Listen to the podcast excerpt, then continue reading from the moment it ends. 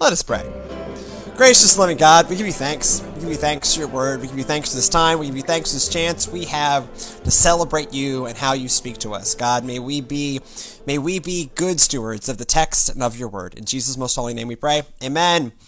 Good evening, friends, and welcome to another fun-filled edition of Scripture Talk, this time officially live on Facebook again, after a week absence because of we don't know why. We now actually get to do this show live, and so hello chat, hi friends, it's so good to be back live. It's so much more fun with a live audience. I am Pastor Trey Comstock. With me as ever is Go Brandy. Sister Brandy Dudley, howdy ho, neighbors. Go Scott. Pastor Scott Ketchot, welcome. And go Stacy. WWE superstar Stacy Tyler. Fantastic. That'll go well. This is our weekly podcast where we talk through the scripture of the week and try to figure out what God has for us and give us all a chance to think deeply on it, especially before at least, a couple of us, and this, I think this week, three of us, have to write a sermon on it. And so our scripture this week is Philippians chapter 2, verses 1 through 13. If then there is any encouragement in Christ, any consolation from love, any sharing in the Spirit, any compassion and sympathy, make my joy complete. Be of the same mind, having the same love, being full in accord and of one mind. Do nothing from selfish ambition or conceit, but in humility regard others as better than yourselves. Let each of you look not to your own interest, but to the interest of others. Let the same mind be in you that was in Christ Jesus, who, though he was in the form of God, did not regard equality with God as something to be exploited, but emptied himself, taking the form of a slave, being born in human likeness, and being found in human form. He humbled himself and became obedient to the point of death, even death on a cross.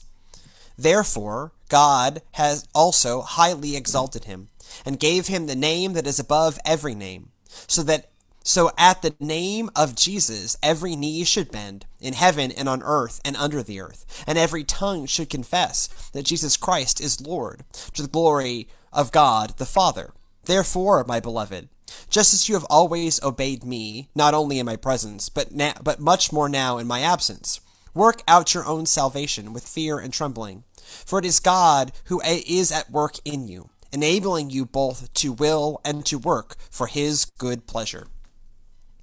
So this is one of those great texts that kind of boil down a sense of what our priorities should be, right? In terms of how we live. If in some ways this whole series is one that looks at what are our priorities, right? How are we supposed? We talk about, your kingdom come, your will be done on earth as in heaven. We commit ourselves to God. We say we're going to live as Christians. What does that look like? Well, here, the piece of that puzzle that comes into view is this idea that our fundamental outlook on life isn't looking out for number one. It's looking out for others. Right? And in turn, others aren't supposed to be looking out for themselves. They're supposed to be looking out for us. And if we all do this work of looking out for others, then we ourselves will be cared for because someone else is looking out for us, and others will be cared for because we ourselves are looking out for others. That in some way, that is part of what it means to, emulate Christ, to... If Christians are meant to be little Christs, then what does it look like to be a little Christ, but to, in our own way, model what Christ did and look out for others rather than ourselves, using whatever power, whatever ability we have on behalf of others, not on behalf of looking out for number one.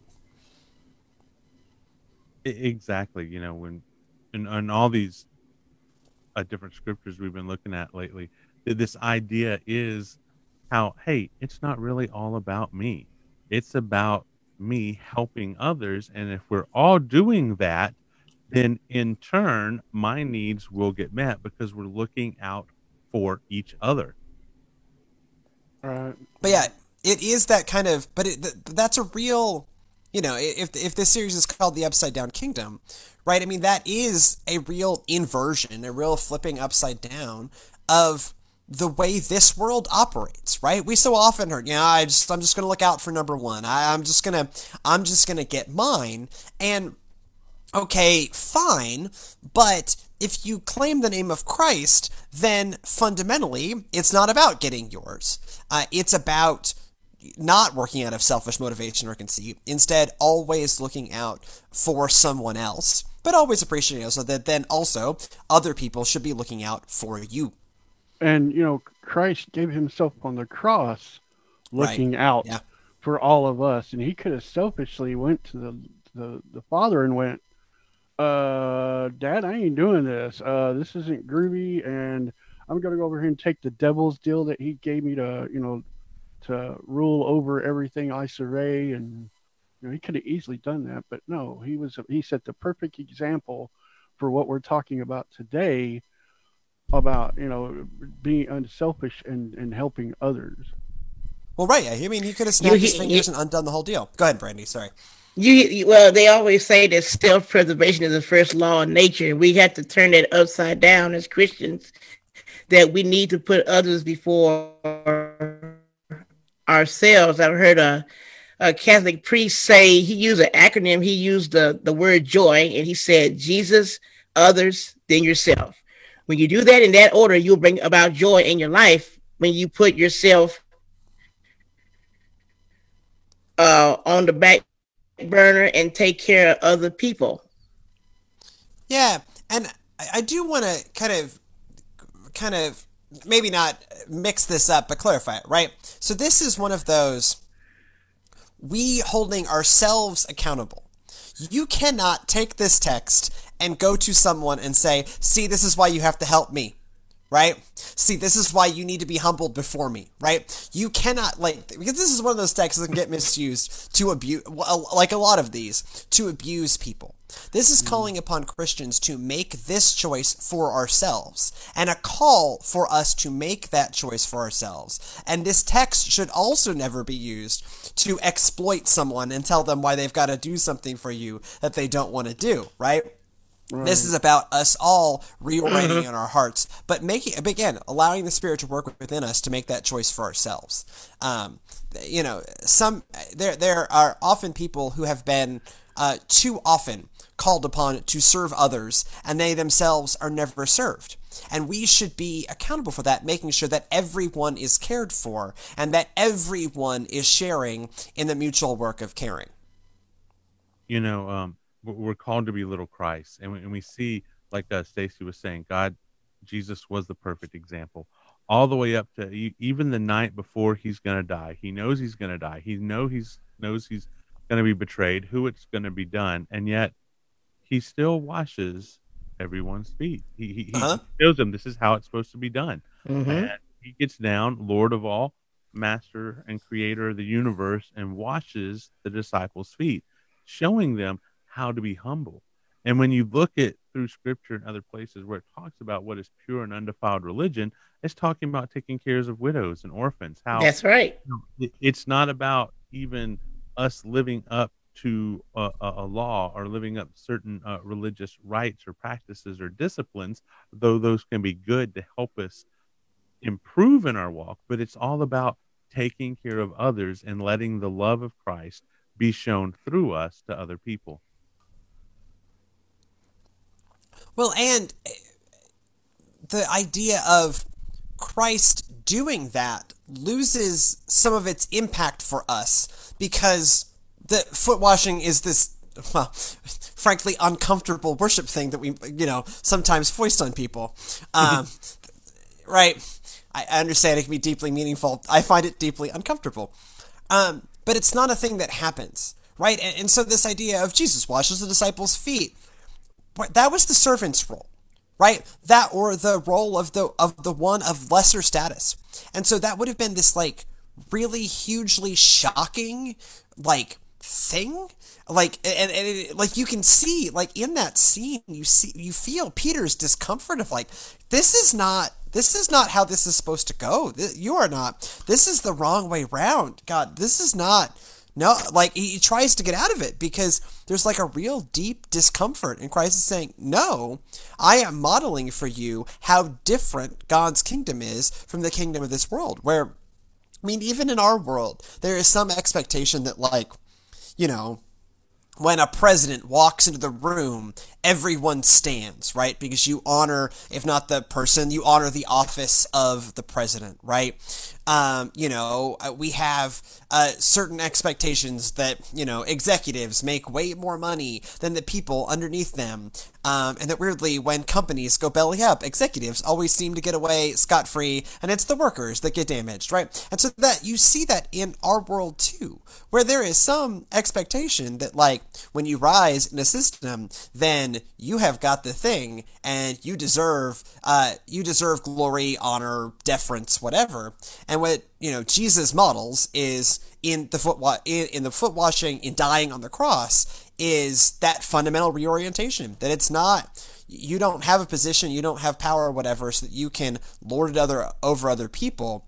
You have that whatever you've got, so that you can take care of other people. That's the fundamental orientation, is caring for others, and whatever power you've got, you use for that purpose, not your own. Right, and this piggybacks perfectly on your sermon yesterday about the farmer and the workers. You know, which one? You know, what was fair to this worker and what was fair to that worker. Sometimes it's not fair. It doesn't look fair, but we shouldn't worry about that. Like you said, you know, we worry about us, and then we go out into the world and worry about other people. Well, and the other part of it is, and I'm sorry, let me clarify that. I don't mean like worry about us, like being selfishly, but to focus, you know, on doing our thing, worrying about getting our house, you know, first. Amen. And then going out and working with everybody else and doing that. And that's where the glory from God comes in. Well, and certainly I think those two scriptures are related. There's a reason why, you know, I paired them in this series and put them back to back. Because I think one of the fundamental themes that cuts across a lot of this, but certainly those two scriptures, is, again, always having that outward look, right? That why you should celebrate that the worker that didn't get a job that day is still able to eat, not that you're not getting paid as well, you're not getting the rewards you think you should, and they're getting something essentially for free. No, because you have a deep and abiding care for the guy that got hired at 5:00 who was at risk of not eating that day, that you go, oh, I'm so glad he's going to eat today, and I'm going to eat today, and that way we all make it through another day, right? So, like, it tells you, this scripture, I think, helps you reorient your thought process so that you don't fall into the trap of the worker that had worked all day that goes, hey, why is he getting something for nothing? When instead, you should have been worried that this guy was going to starve, right? Because if you're living on a denarius a day, like, that's not a lot. And if you're not going to even get your daily wage, like, you're really up a stump. And this way, that guy is not up a stump. This way, that guy is taken care of, and you should celebrate that. Because fundamentally, what you should be doing is looking out for that guy, rather than being worried about getting yours. That kind of, you know, ambition or selfish conceit, right? Yeah, it's really just letting that perspective of how you view the whole world always be through God's love. You know, I'm loving this individual. I'm considering their needs over my own. And, you know, though I don't hold to a lot of Steven Seagal philosophy, there's a quote that has always stuck with me from one of his movies where he was a dad and he was talking with his son. And it was like time for nighttime prayers. And he asked his son if he knew the secret to always getting his prayers answered. And he was like, no, what is it? He said, well, you say prayers for other people. Yeah. Okay, Dad, yeah. How do I get things for myself? Well, that's where work comes in, son. Well, right. But that's where the idea is that everybody is doing this, right? Yeah. God's plan is, again, if this is about creating the kingdom of God, creating the ultimate virtuous cycle, that if you're ultimately concerned for others and other people are ultimately concerned for others, then someone ends up being concerned for you the way you are concerned for others. Like, that's why, one of the reasons why in God's kingdom we are able to hand over looking out for number one is we have faith and trust in our brothers and sisters to look out for us. Wow. And where there needs to be accountability as a community, back to the scripture from a couple weeks ago, where the other workers rat out the unforgiving servant, right? Sometimes we need to be the other workers ratting out the other unforgiving servant, holding each other accountable for not caring for other people, right? Right. So there has to be an accountability structure in there, because that's how we make sure, that's part of how we make sure that everyone is cared for, including ourselves. Right, it's like a daisy chain. So this should be a we mentality instead of a me mentality. Yes, right. Yeah, and I will use said pandemic as an example. As people were fighting over toilet paper, you may have a buggy full of Charmin, and you got another person that's struggling to try to find some. Will you keep all that Charmin to yourself, or will you say, here, let me give you some of my Charmin, so you can have some? But unfortunately, everybody had a me attitude and say, I'll keep it for myself. That is why. So that was actually one of all the things I've seen happen during COVID. The hoarding of basic supplies, I'll admit, like, really hit me hard, of like being very disappointed in humans, and being very disappointed in people that profess the name of Christ. That in Bible Belt counties there was also a toilet paper shortage. Like, that really hit me, because and so it's why I added to the prayer list early what I admit is a pretty pointed prayer request that says, God, may we remember to be compassionate and generous, right? Because I looked out at that hoarding and I went, oh dear God, because so I don't know if I've talked about this on this show, but I talk about it a lot. So it turns out that the toilet paper supply chain was perfect. The people who make toilet paper, Georgia Pacific et al., know how much we poop generally, right? Know how much Americans need toilet paper, and had figured out that supply chain perfectly. So that, and you can't ship toilet paper on trains. It's too light. You can only carry it in 18-wheelers. There's no money in carrying it on trains. And so all of your toilet paper comes from like a day's drive away from you. And so those plants run at perfect efficiency all the time. It's a perfect supply chain. We were never going to run out of toilet paper. It is a perfect system. The only reason why we ran out of toilet paper is because everyone started hoarding toilet paper out of fear rather than a concern for another person. Like, it really was a. I found that season where we were hoarding basic supplies deeply troubling. About like one of those times, and maybe it's part of where this. Honestly, that may be the place where this whole series comes. In some ways, this whole series comes from is like I felt like in that moment we really failed a test. As a people, right? You know, we talk this great game about being a Christian nation, and we talk this great about, you know, oh, we believe in Jesus and we stand up for the things of God. And like, okay, great. And yeah, that does mean like we should be advocating for prayer in schools. And yeah, that does mean we should be holding our government officials accountable for what we believe as Christians. That also means we should be living like it. And when when here in heart of the Bible Belt, Palestine, Texas, and I couldn't buy a stinking roll of toilet paper. Like, I was really disappointed. And yeah, I think that may be the place this sermon comes from. It was like it was like Black Friday turned up to level 11. You know, this is what happens every year on the holidays, man. Yeah, and what's this is a upside down view of Black Fridays. Yeah, and what was really, really disappointing to me is and God, I love the victims of 9/11. God rest their soul. This is not a slight on them, what I'm fixing to say. We were more together as a nation that day, and only 3,000 people such died. We've had 200,000 people. Amen. and we're divided like that. I mean, what's the difference? What happened there that, 3,000 people counted, but 200,000 didn't? So I don't know if I have a perfect response, and I worry I have a slightly cynical response, but my response to that question is this one hit way closer to home. And so I think this one tested a lot of our values a lot harder than 9/11 did, right? So like 9/11 happened in New York, and for the vast majority of the country, that's very far away. This one happened everywhere, all at the same time. And so we were tested of like, how caring are we for our neighbors really?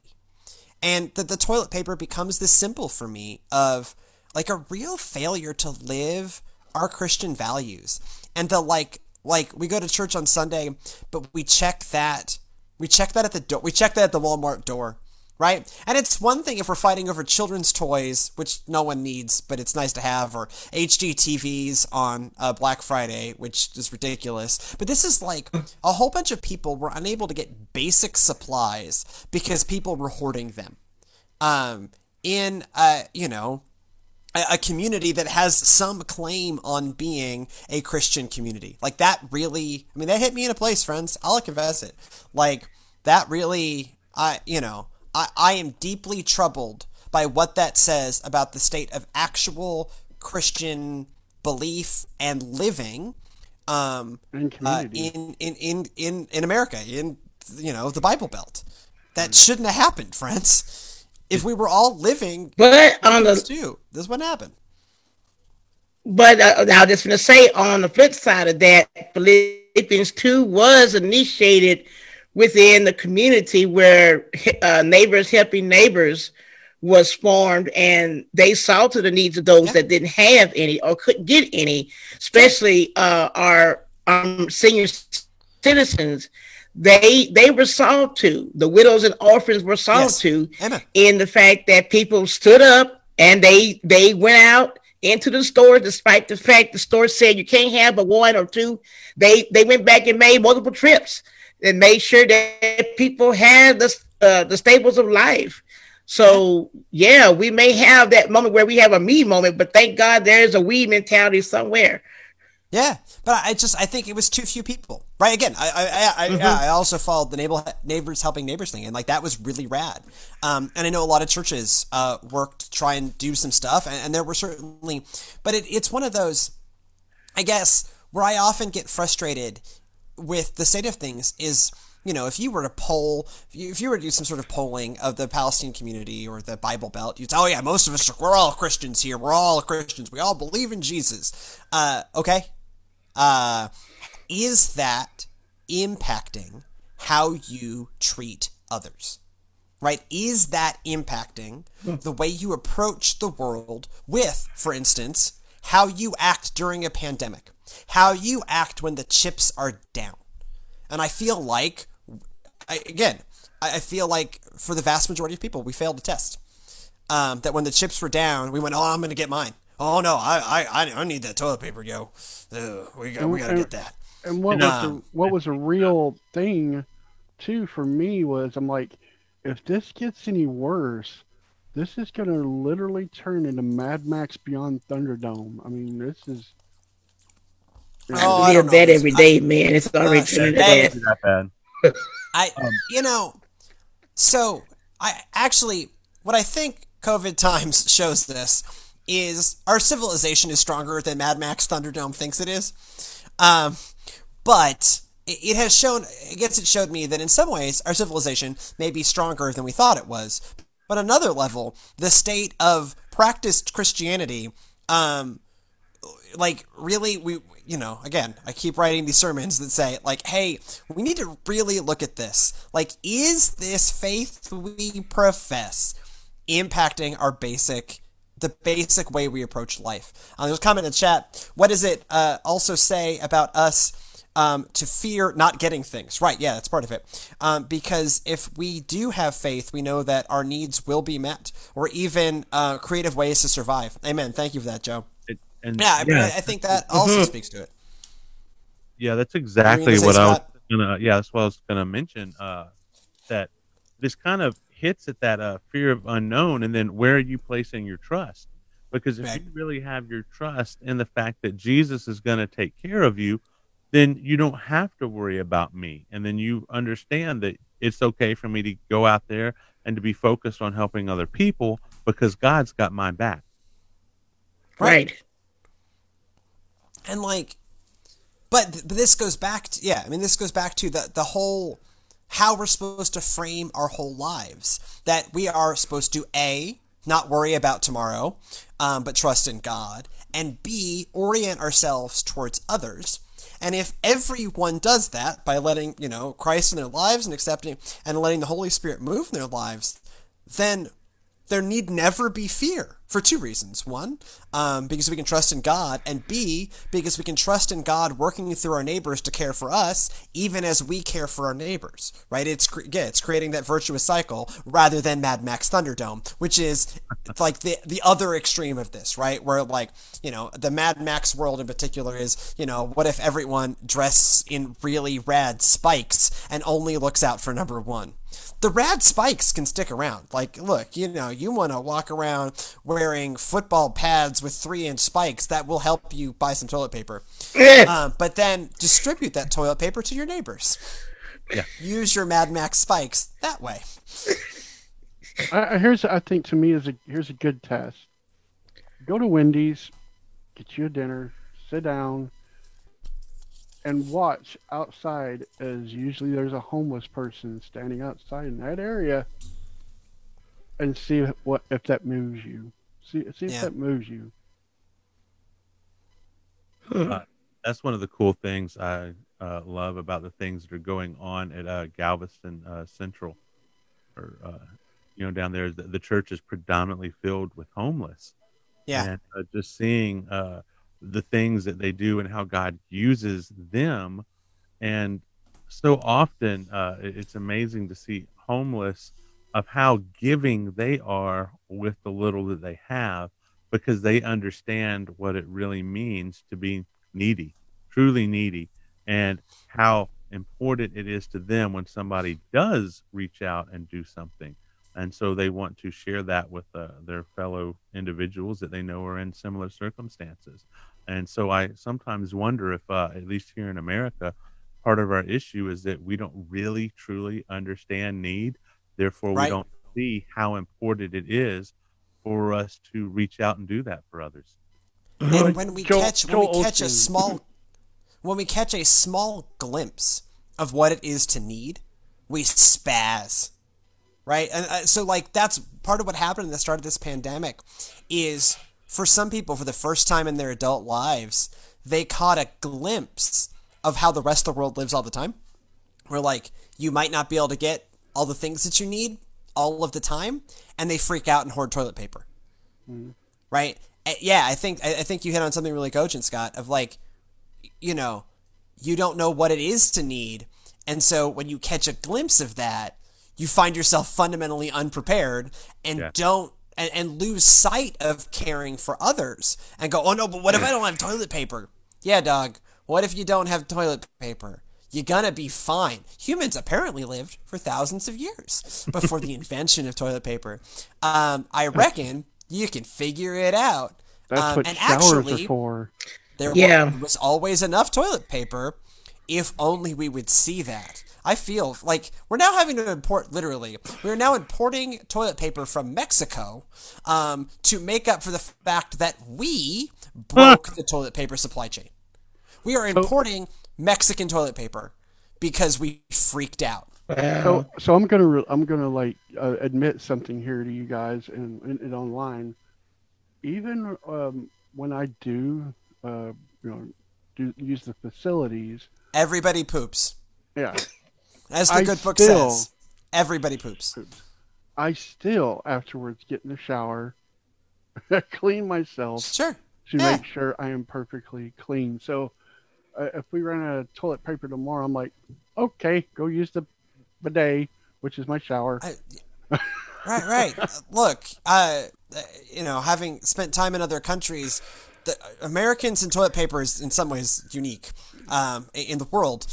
You know, it turns out newspaper in a lot of the Slavic countries, it's just like there's a hole in the ground, there's a hole in the floor that pumps water, and then a newspaper. And you look at like, what's the newspaper? Oh, okay.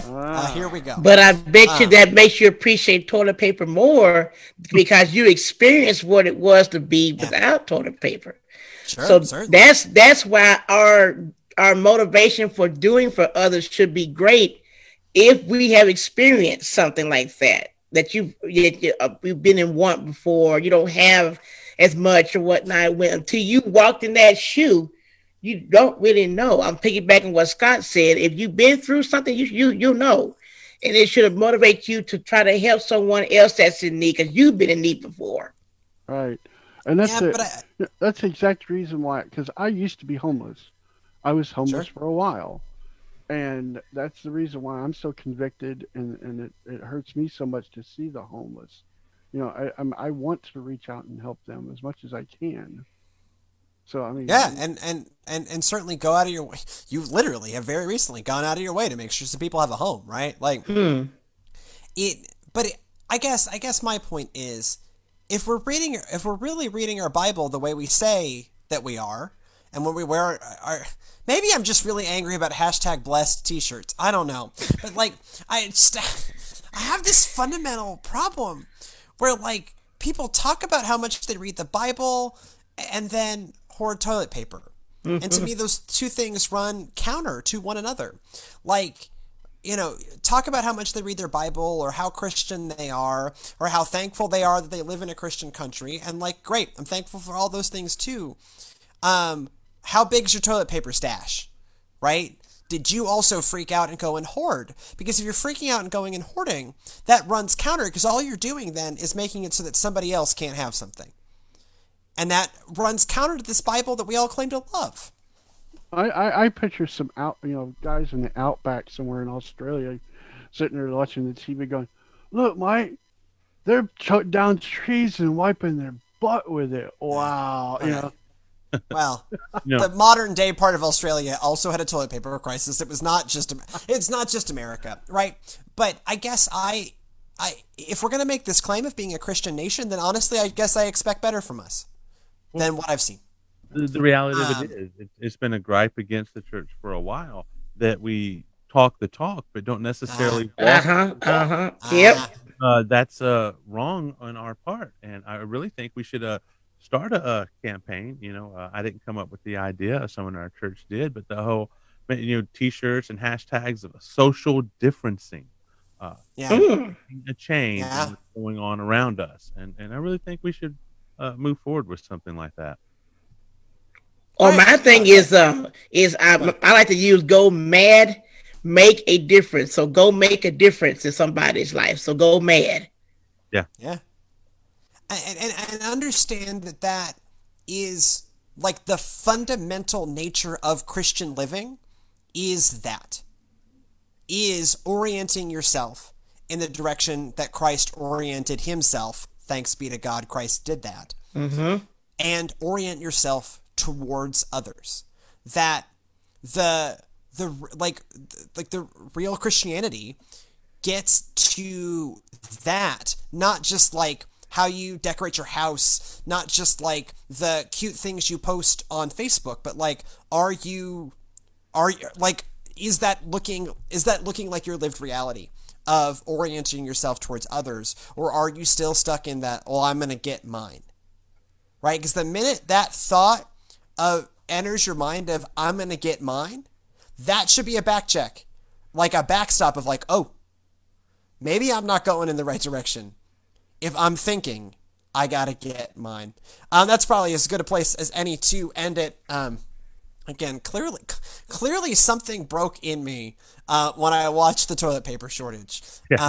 That broke me, friend. Just think how I felt when I actually saw the fights going on with this stuff, man. That killed me. Ground zero. You better know it. But if we had done a better job of caring for each other, no one would have felt so desperate that they needed to fight over toilet paper in the first place. Like in some place, the fights over toilet paper don't bother me nearly as much as the people who bought up all the toilet paper to begin with. And then was selling it for like $50 a also that. Pack, you know? Also that. Yeah. You know. Anyways, if you also have your stories about toilet paper hoarding, you can leave a comment on Facebook, on our YouTube channel, on our website, PalestineGrace.com/video. You can email me all of your stories about toilet paper at GraceChurchPalestine@gmail.com. And if you want the audio-only version of my rants about toilet paper, check us out on iTunes or wherever you get your finer podcasts. Just search Scripture Talk by Grace Church, and we will be back next week. If you want to watch me eat a snow cone live on the internet, join us slightly before 6 o'clock on Facebook, on Facebook Live, where we do a little bit of a pre. And don't forget to click, like, subscribe, and comment. Also, don't forget that in just over a week, the pumpkin patch will be open 9 a.m. until 8 p.m. every day, Sunday to Saturday, from October 1st to October 31st. We are excited. Anyways, friends, go in peace, love, and serve the Lord. We'll be back with you next week. Also, fear not. Stay well. God is with us.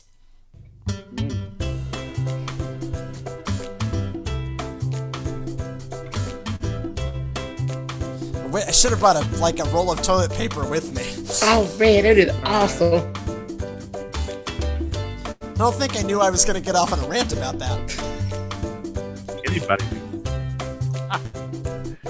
I mean, you snuck a bite in there.